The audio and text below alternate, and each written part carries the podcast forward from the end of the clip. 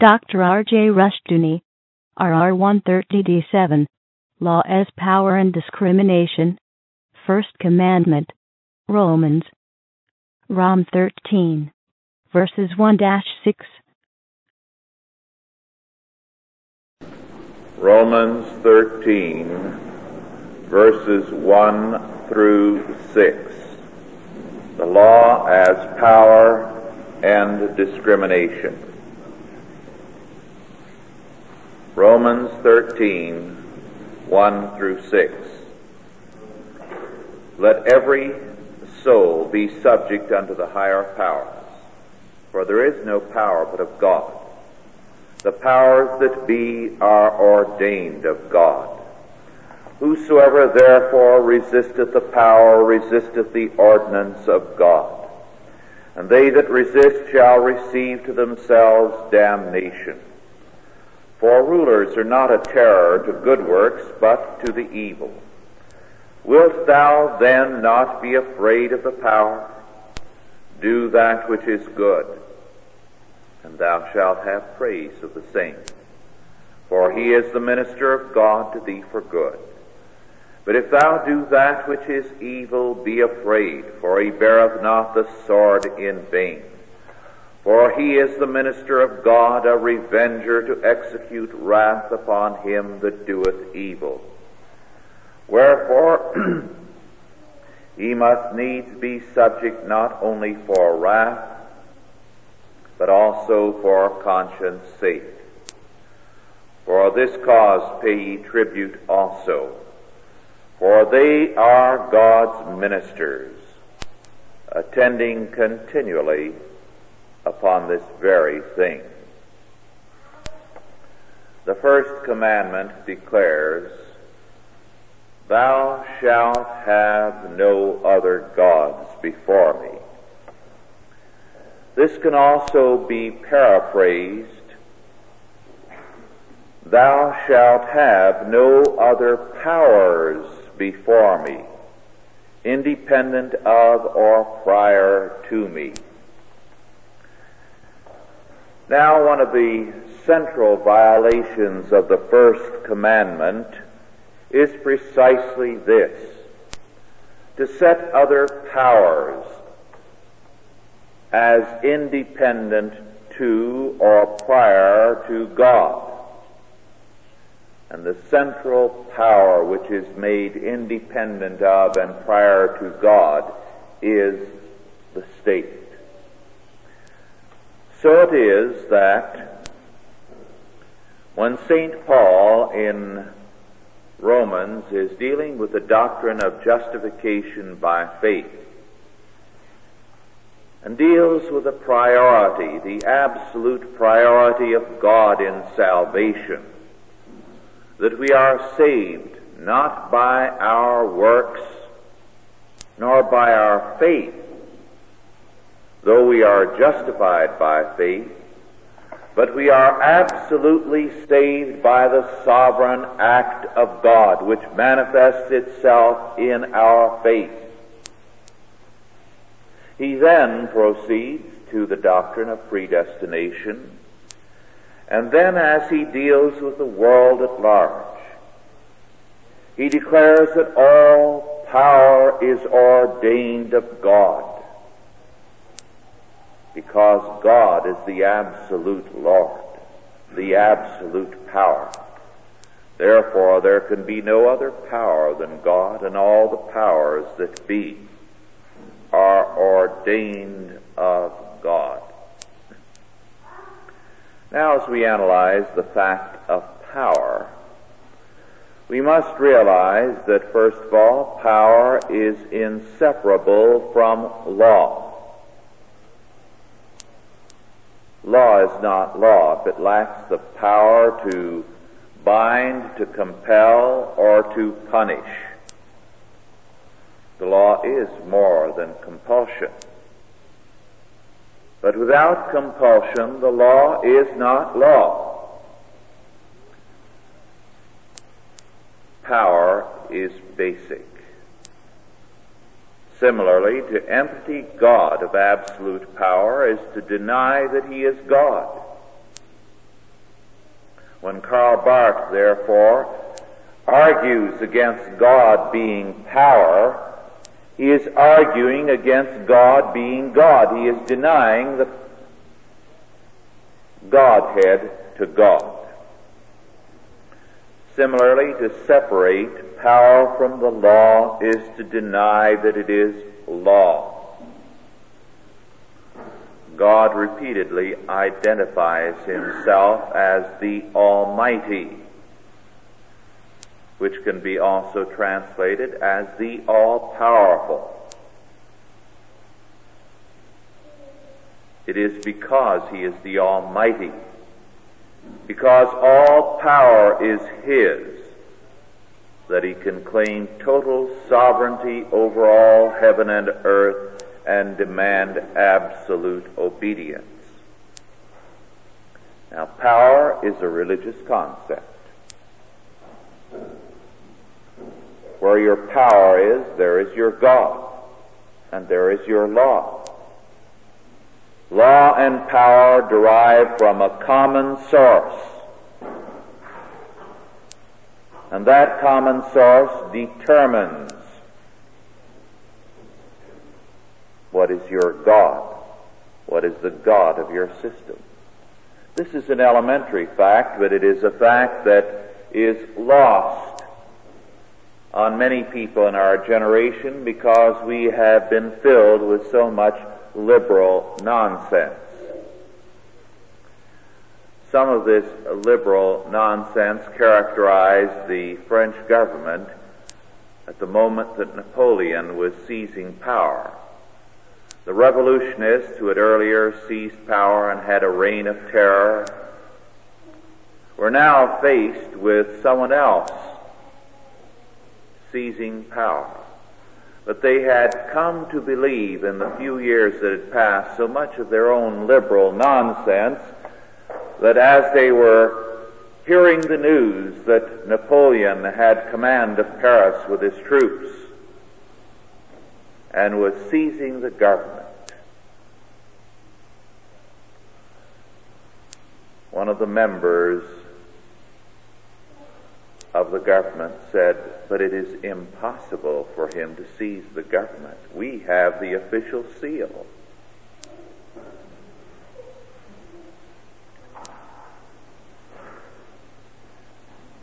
But of course, Napoleon had all the power. And therefore he was the lawmaker and he was the government. Similarly, the God of any system is the source of power and law. And hence it is in modern democracies and in modern Marxist states and Fabian socialist states, the state becomes the God because it becomes the source of law and the source of all power. And hence it is idolatry and a violation of the first commandment Thou shalt have no other gods, no other power, no other law before me.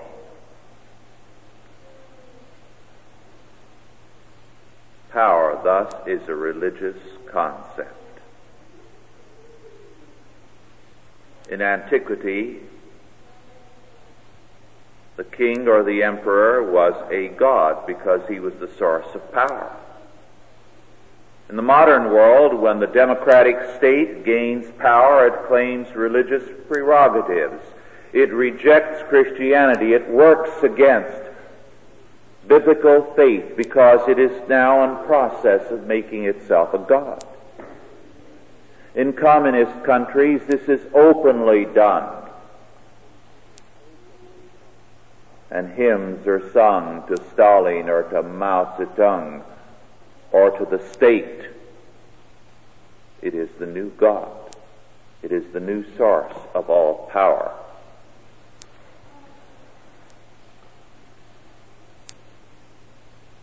Power is jealously guarded in every anti-Christian state. And the one thing that an anti-Christian government will not permit is a division of powers. And hence it is that our establishment is progressively anti-constitutional because the Constitution reflects the old Christian, the biblical, the Old Testament and New Testament insistence on the division of powers. All human powers must be divided. There cannot be a concentration because this leads to idolatry, to a state playing God. And so it is, the division of powers is the worst of all offenses from the governmental perspective of every modern state. Law is applied power, although it is more than power. Those who object to coercion are really objecting to law. And our modern left-wing student rioters who object to coercion on the part of the university and on the part of the state are actually objecting to all law because you cannot have law without coercion. Can there be any law in the family if there is no power to coerce the children on the part of the parents? Can there be any law in the school or anywhere else in society if there is no power to coerce? Then every man is his own law.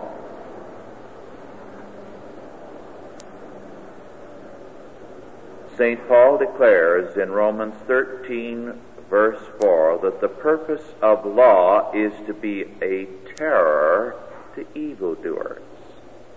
Now, Paul meant exactly that. And it is interesting that every modern translation does away with the word terror.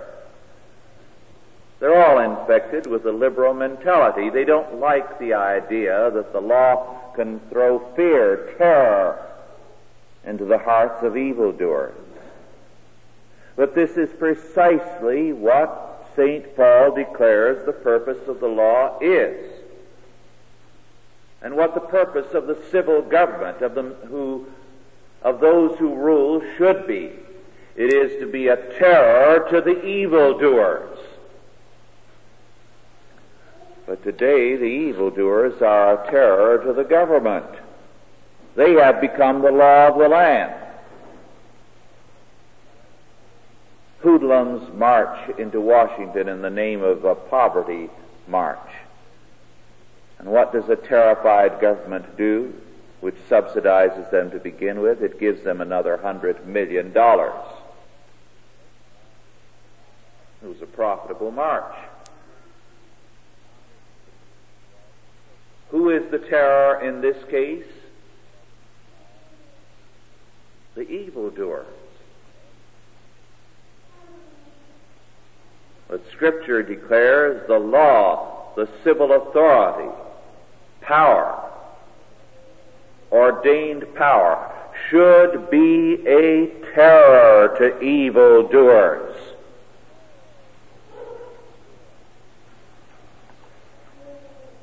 For power has been so ordained of God, for there is no power but of God. The powers that be are ordained of God. God is absolute power. Subordinate powers derive their office, power, and authority from Him and must exist under His jurisdiction. And they must, therefore, be a terror to evildoers. But our modern world is distrustful of power even as it concentrates power unto itself. One of the great liberals of the last century, Lord Acton, declared in a saying that has become quite famous, all power corrupts, and absolute power corrupts absolutely. The sad fact is that many conservatives have made this liberal half-truth their favorite saying. But let's analyze it. First of all, all power does not corrupt. Godly power does not corrupt. The power of a godly husband, a godly father to govern does not corrupt him.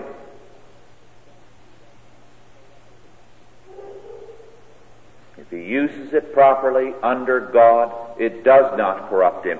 It blesses his household and it blesses him. The power of a man to administer that which is his, his property, his money, his life, does not corrupt him. It blesses him and society at large when he uses it properly under God. Power does not corrupt when it is used properly.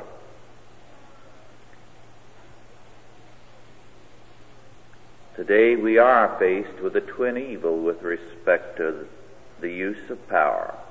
On the one hand, there is the fear of using power on the part of our liberals.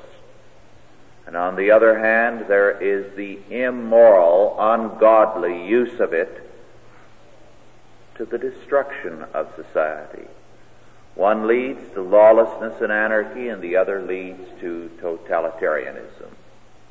But power does not corrupt when power is properly used. What we need is a return to the proper use of power, to the respect for power, and the ability to use it under God. Second, Lord Acton said absolute power corrupts absolutely. If absolute power corrupts absolutely, then God, who is the only absolute power, is absolutely corrupt. And this is nonsense. Acton was wrong. Man cannot have absolute power. He may strive for it, but he always remains under the absolute power of God. Not only is all power derived from God and decreed by His absolute power, but it is also decreed and bound by His absolute righteousness. Law, when it is true law, is not only power, it is also righteousness. Therefore, it is a terror to evildoers. But St. Paul declares it is the praise of the godly. That is, it is their security, it is their praise, it is their reward. It protects them. It establishes them in their powers and in the liberty of their power. Moreover, the very nature of the entire universe is to work to uphold its Creator and His law. So it is that in the Song of Deborah we read when Deborah hails the triumph of God against Sisera. She says, they fought from heaven the stars in their courses fought against Sisera. The whole of nature, the whole of creation worked against those who fought against God. Law is either righteous or it is anti-law masquerading as law. Today, all your legal philosophies are anti-law. Marxism, legal positivism, Fabian socialist law, democratic doctrines of law, all deny that law is an approximation of ultimate order and truth. And their doctrine of law is total humanism. They are the power. They make law. There is no truth beyond themselves. And whenever law is severed from righteousness and truth, it leads to anarchy and totalitarianism. Law, therefore, is not only power, but it is righteousness. And it must be derived from absolute power, absolute righteousness, God, or it becomes inescapably totalitarian. Moreover, St. Paul declares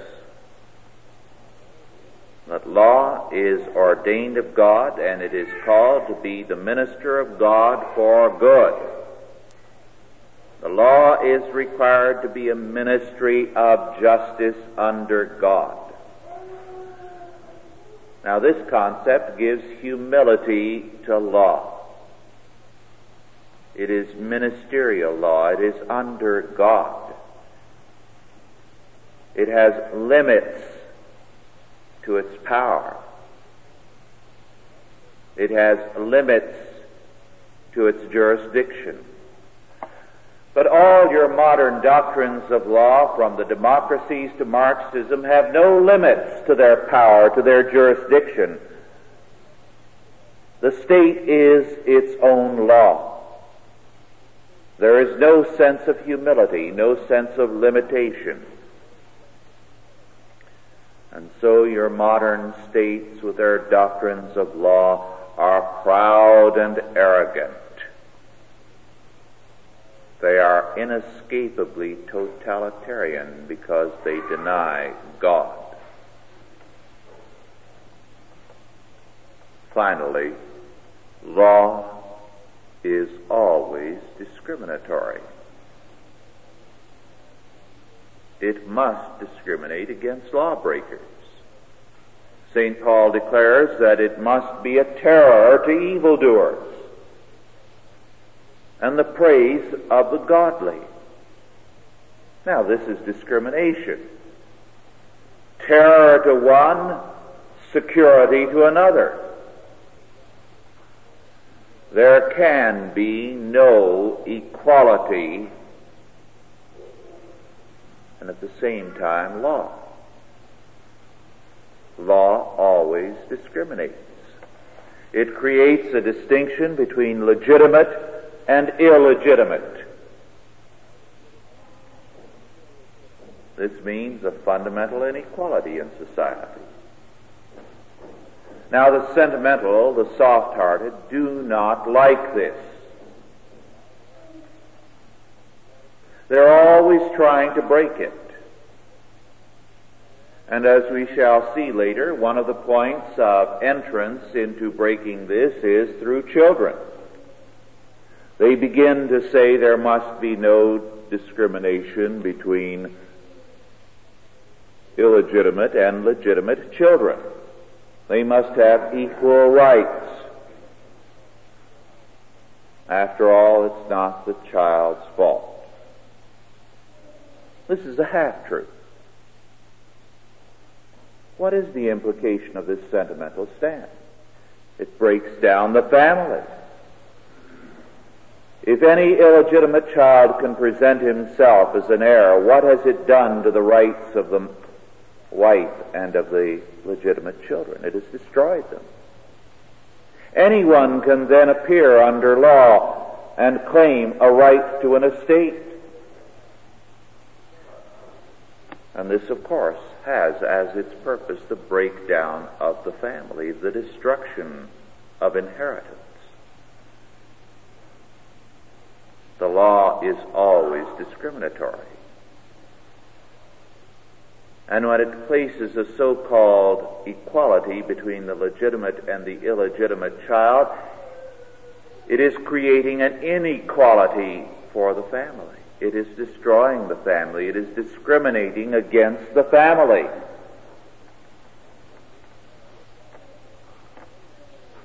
it is impossible to have any kind of legal system without having a fundamental inequality. And what today the law is creating in the name of equality is a new kind of inequality. In other words, it is the Christian, it is the conservative, it is the law abiding, it is the hard working who are discriminated against, who are now the inferior. Any law that is passed the minute it becomes law creates a discrimination, a distinction, an inequality. And even if you remove all law and return to the so-called state of anarchy, you will then have inequality also in that some will survive and be more powerful than others. Equality is an impossible concept. Attempts to use the law to establish equality are contradictions.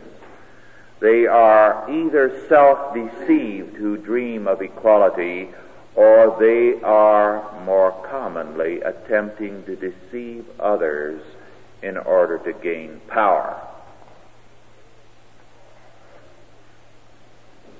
And today, because men will not believe in God, they seek to make themselves gods. Thou shalt have no other gods, no other powers before me. And today men are creating themselves and the state, their concept of the state, as those other gods and other powers. The goal of the revolutionary activities of our day is power. It is not equal rights. It is not anything that they talk about but power. The civil rights revolution is a case in point.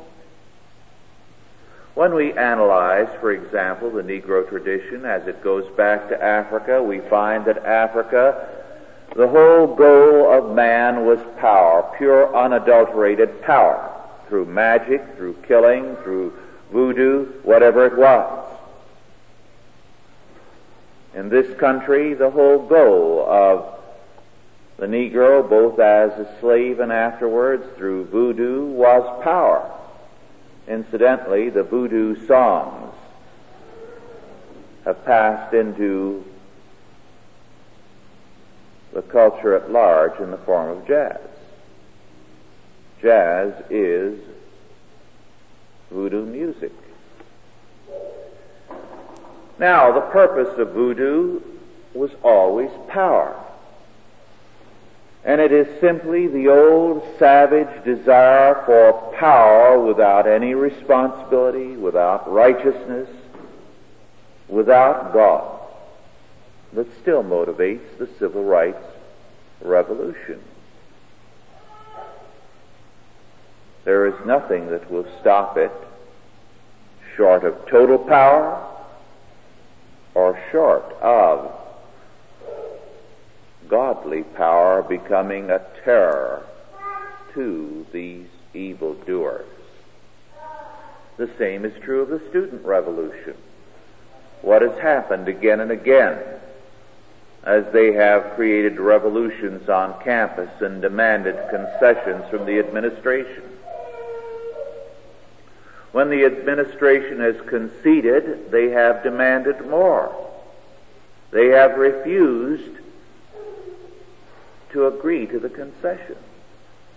Why? Because the concessions, however exorbitant the demands, were previously were a front for a demand for total power. And so, in whatever direction we turn, the revolutionary demands, whatever they are, are a front for the demand for power, anti-God power. attempts to become the other powers, the other gods who are set before God.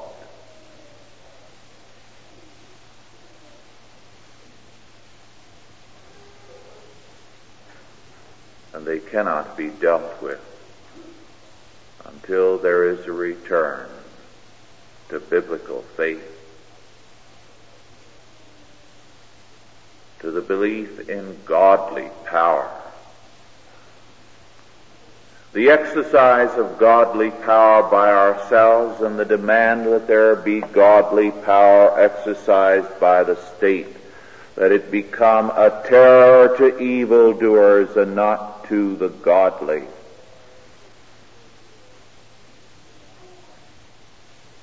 Until we recognize that the root of all of this that we face is precisely the great idolatry of our day.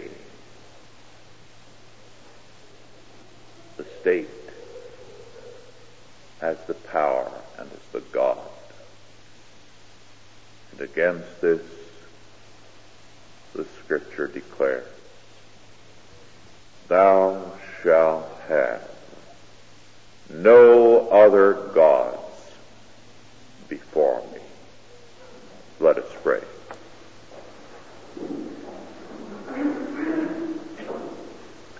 Our Lord and our God, we give thanks unto Thee for this Thy word. And we thank Thee, our Father, that in, that in this day and age when men and nations seek to become gods,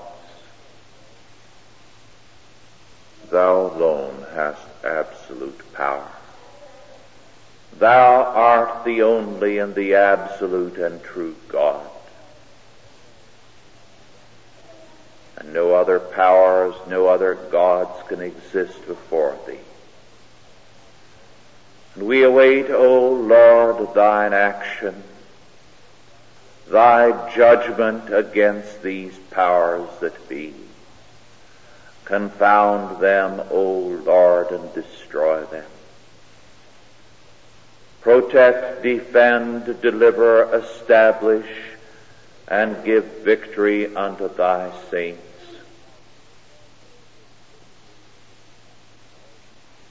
Grant that we may be delivered from the enemy, confirmed in thy freedom, and established in thy power,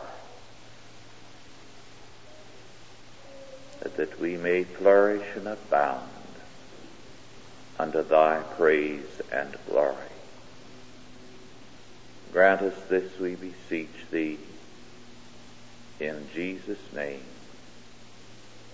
Amen.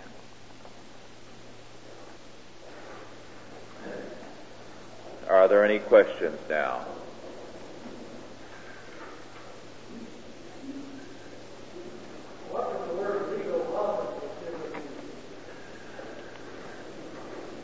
Legal positivism is a philosophy of law which states that there is no law beyond the actual enacted law of the state. In other words, there is no absolute law, there is no truth, there is no justice, nothing.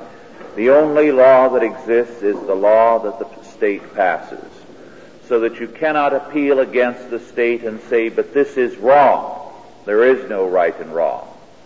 You cannot appeal to a higher law because there is no law except what the state orders. Yes.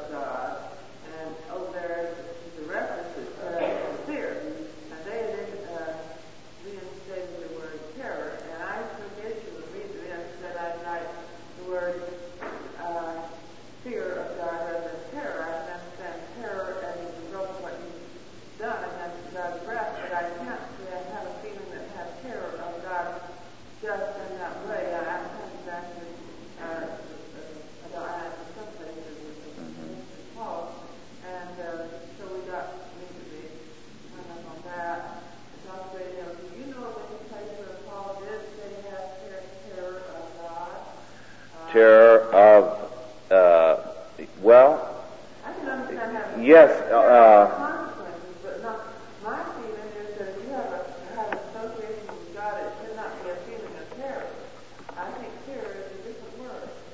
if your association with God is that of a sinner who is in high-handed action against God, there should be terror. So if God says we should be in terror of His ministers, the ministry of judgment, the civil magistrates, how much more so in relationship to God if we are in violation of His law?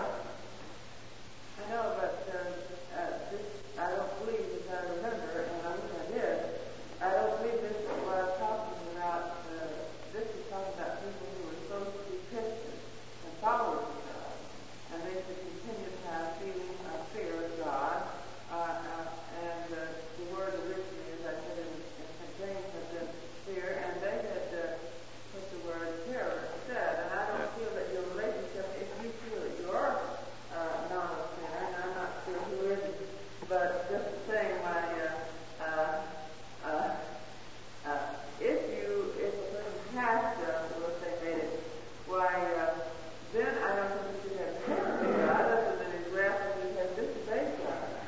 I think Uh, we should have a little we- more comfortable uh, association with God than going around with feeling of terror. We all loved our parents as children, but there were times when we were terrified of them when we had done wrong, and we had cause to be terrified because they were going to come after us with righteous wrath. Now, it's the same way with God. The scripture tells us repeatedly that the, uh, the fear of the Lord is the beginning of wisdom. We are also told that perfect love casteth out fear. Now, when we in heaven become perfect by the grace of God, then we will not be afraid. But now, because there is still sin in us, we have cause to be afraid of God at times, and we have cause at times to even be in terror of God. So, there is nothing wrong with terror or fear. It's a very healthy emotion in many cases. You feel they're synonymous? Terror is a greater uh, thing than fear. Uh, yes, I think it's entirely healthy. I think we need a little more terror in our days, in the right places. I think your hair might stand up a little bit more on terror than fear. Yes, of course. The point Jesus tried to make was that the Scofield Bible had used the word terror when the King James used the word fear, and he felt that was a misuse. Well, of course, yes. I don't know. I would have to see the passage and the usage and check it with the Greek original before I could comment on that. Yes.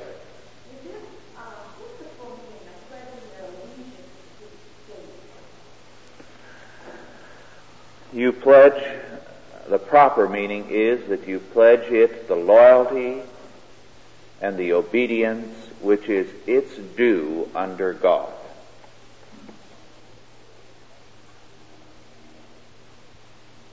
Just as you give to your employer the loyalty and the allegiance, the obedience which is his due as you do the work, but it is not a total thing. You are more than an employee. You are many other things besides, and it can never be uh, an allegiance above and beyond the requirements of the work. Yes.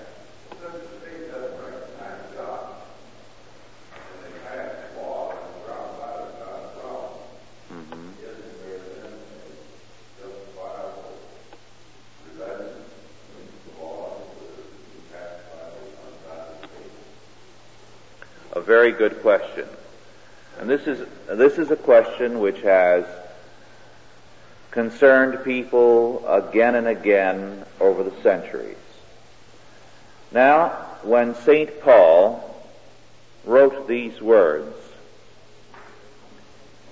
he was writing when Nero was on the throne.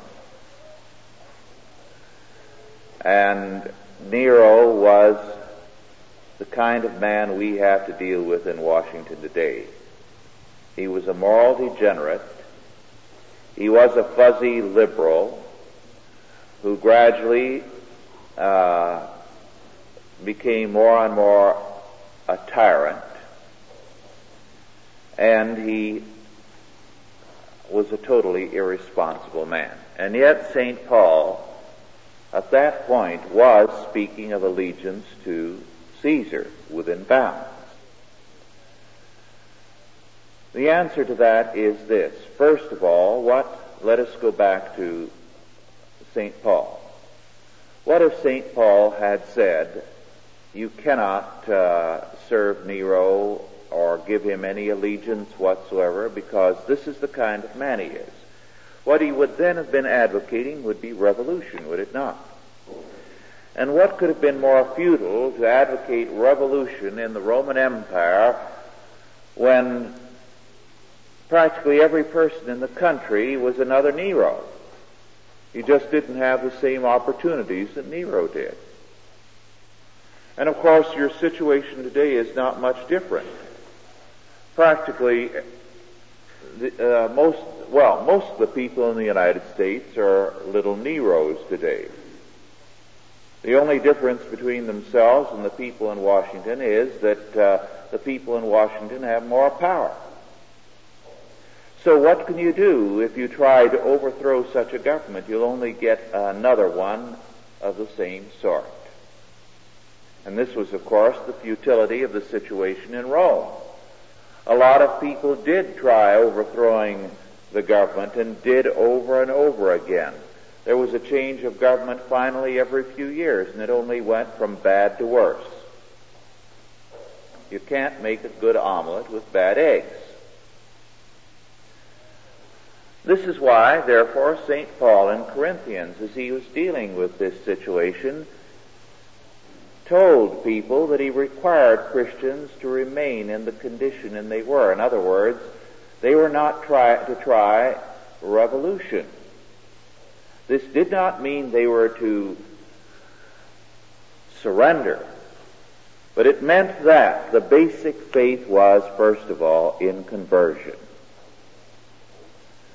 Now, as we face the world situation today and the situation in this country, one of the things we have to recognize is precisely this, that actually we're not getting what we deserve. If we got what we deserved as a people, we'd be a lot worse off. One of the sickening facts when I was in Washington D.C. recently was to be told by people there that the situation is a lot worse since they had the rioting and things began to become more and more dangerous for anyone around the city. Why? A lot of people who are on the borders of conservatism or were more or less conservatives are now unwilling to identify themselves with it. They are unwilling to admit what is happening around them. They haven't the moral courage. What are you going to do with a people like this? There isn't, you see, anything with which to build. As uh, an old Dutchman remarked some years ago as he saw what was coming in this country, and he said it was futile to start anything now. He said, you can't build a building with rotten wood. So this is the reality. Now, our course of action then as we try Christian reconstruction is to begin first of all with a recognition this is going to collapse. Since it is going to collapse, we have to prepare ourselves realistically in terms of the fact that everything's going to fall apart around us, and second, for reconstruction. We begin by preparing ourselves. We try to get the faith to others, and step by step to rebuild out of the ruins. Now, at what point do we refuse to obey the law? We, we've come back down to that question again. The law is ungodly. There's no question about that. The law is so much anti-law that the law itself is breaking down progressively around us. We are the most law-abiding element in the country today. The very liberals and radicals who are today ramming through the laws are the ones who are the last to obey it. So that law is crumbling around us. Now, the law cannot compel us to destroy ourselves. At some point or other, each of us in our conscience must recognize that the law is no longer to be obeyed. We must obey God rather than man. This is a point where each of us in our hearts, in terms of our conscience, must determine where we will disobey where we will make a stand. The scripture doesn't draw a fine line here because it can't be done. This is to be done in terms of the situation. And we cannot say today or tomorrow when the time will come when we will say we have to make a stand against this or that law. Certainly when the law compels us to deny God or to renounce Him, then we have to make a stand. But where apart from that, in terms of the legislation, is a matter for each person in their conscience.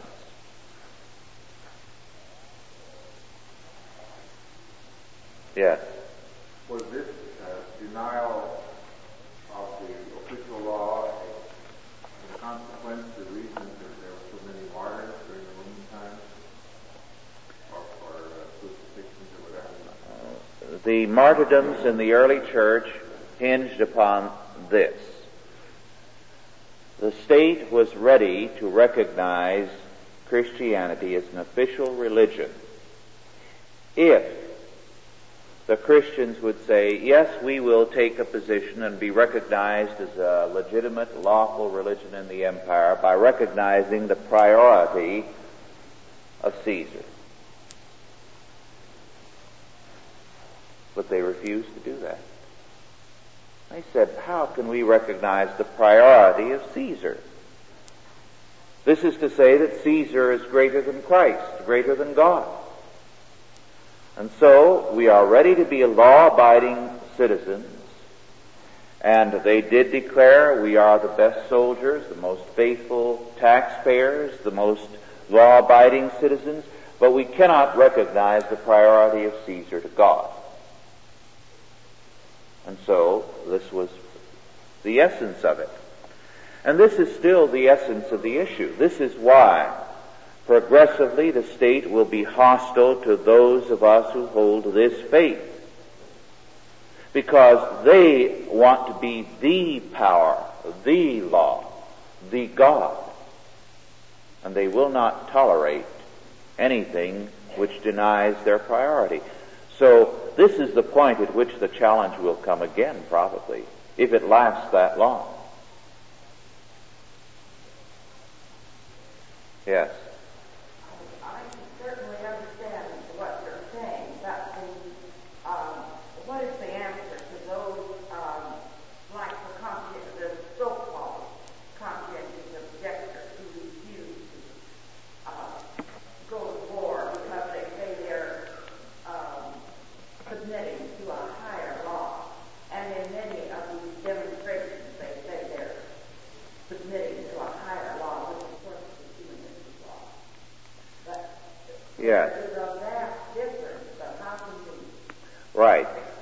Now, the principle of conscientious objection is a very thoroughly biblical one.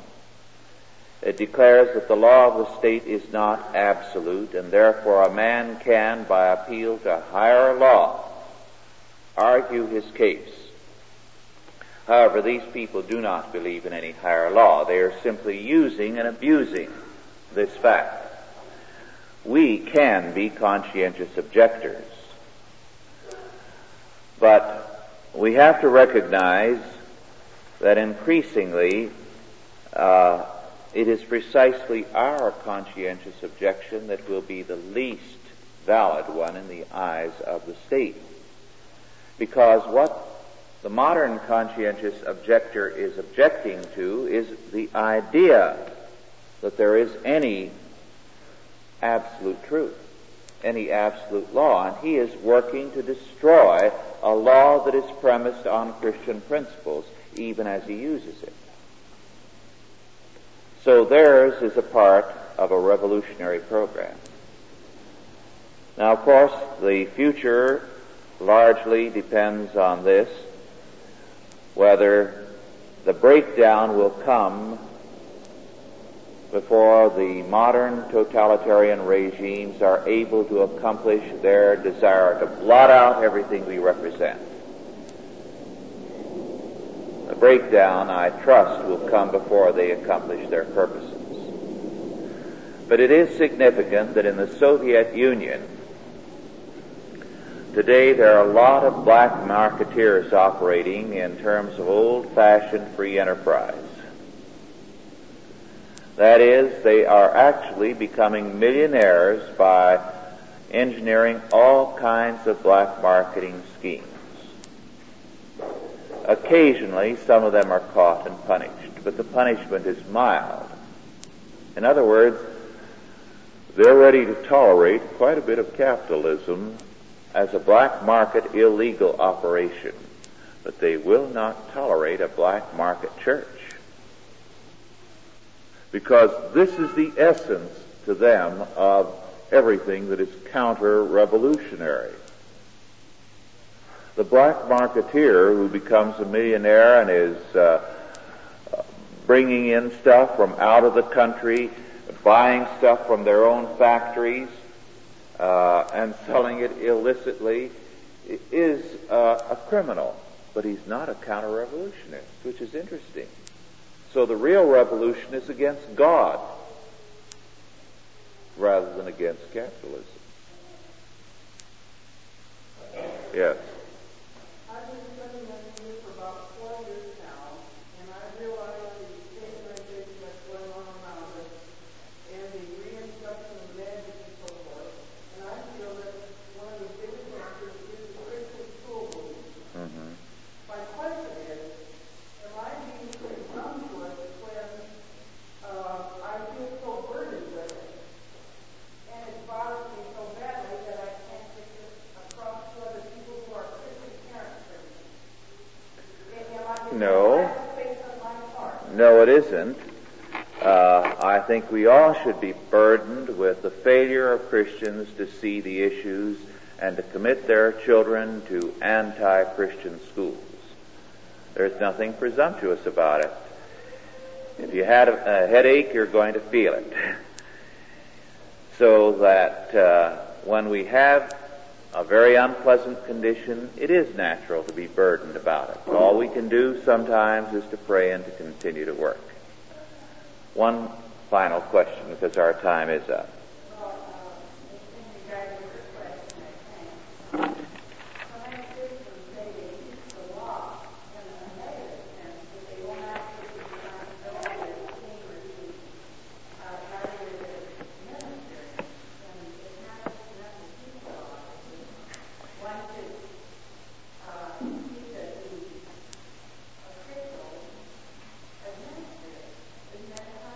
Yes.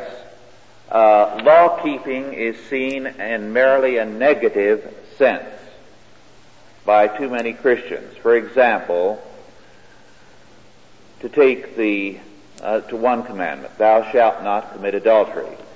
Many Christians feel that they've kept the law just by not adul- committing adultery. But if they examine the commandments behind that, it has reference to a whole world of commandments concerning the family. Now, what are these commandments concerning the family? Well, they have to do with the responsibility of the father and of the mother